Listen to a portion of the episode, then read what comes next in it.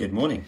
So, I won't be able to fit it in. That is something that um, has come up many times, and I've said to myself many times over the years since having kids. I remember the build up to having kids, um, where you're, everyone's saying it's going to change your life. You'll never, you never know what's coming. And I say, I've got a Labrador anyway. I've got a dog. No, I understand it. Little did I know. Anyway, um, was saying, yeah, you, you know, that your sleep's going to be, you won't have time to do this. And I was saying, yeah, whatever. Then it comes, and you're like, they were right.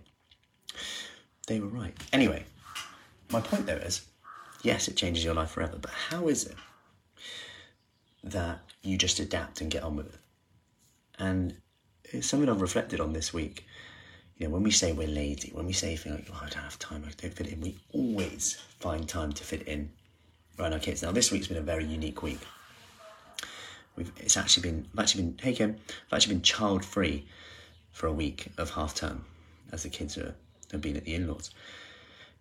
And at the start of the week, I was like, I'm going to get so much done. I'm going to get so much done. I've got this, I'm going to get this done, this done. And it's come to the end of the week, and I'm like, I've got no more done than I normally get done. Yeah, I haven't even had kids in.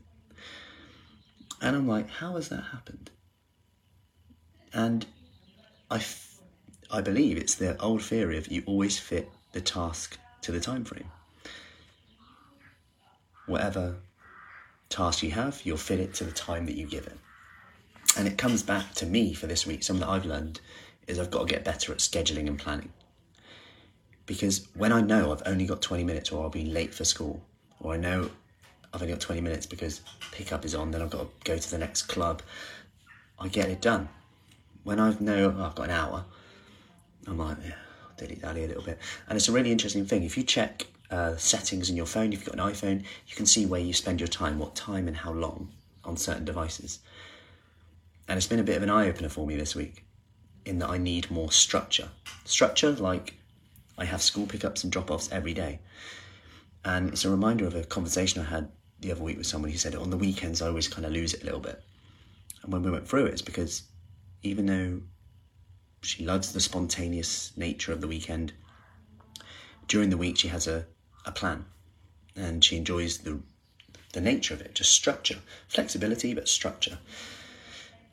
So what she's doing this weekend, and just like one of the other ladies I spoke to the other week, is just having a plan for the weekend, even if it's not the same plan, but just setting expectations. Hey, Joss, so that we have a plan for the weekend that might not be the same as the week, but it just provides some structure to stop that doing what I did and and just almost feeling like you fill the task to the time given.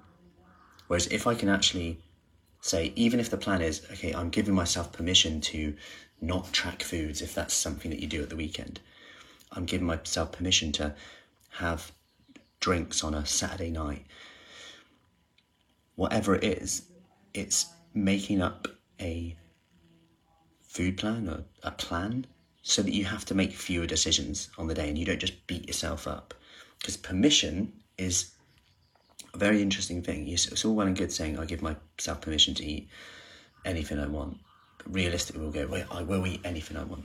So it's permission to eat anything, not everything. And that's the key difference.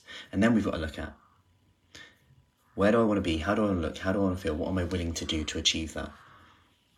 Because there's always drawbacks to every situation. And I'm going off on a tangent a bit here, but this is where the conversation went, so it might be relevant. It might not be a tangent.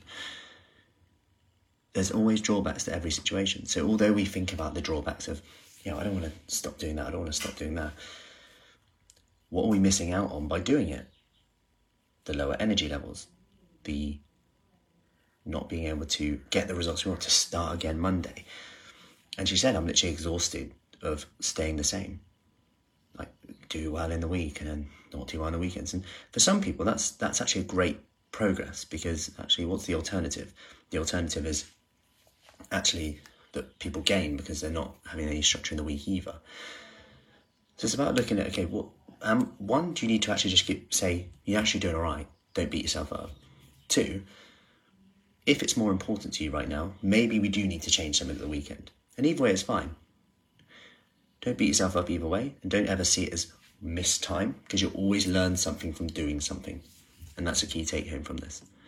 From this week, this child free week, I need to make sure that next time I ever have a child free week, if that week ever happens, um, that I need to structure in to if I really want to be as productive as I can with that time. But also, it's reminding me of just how much I can get done while still doing everything that I love doing with the kids.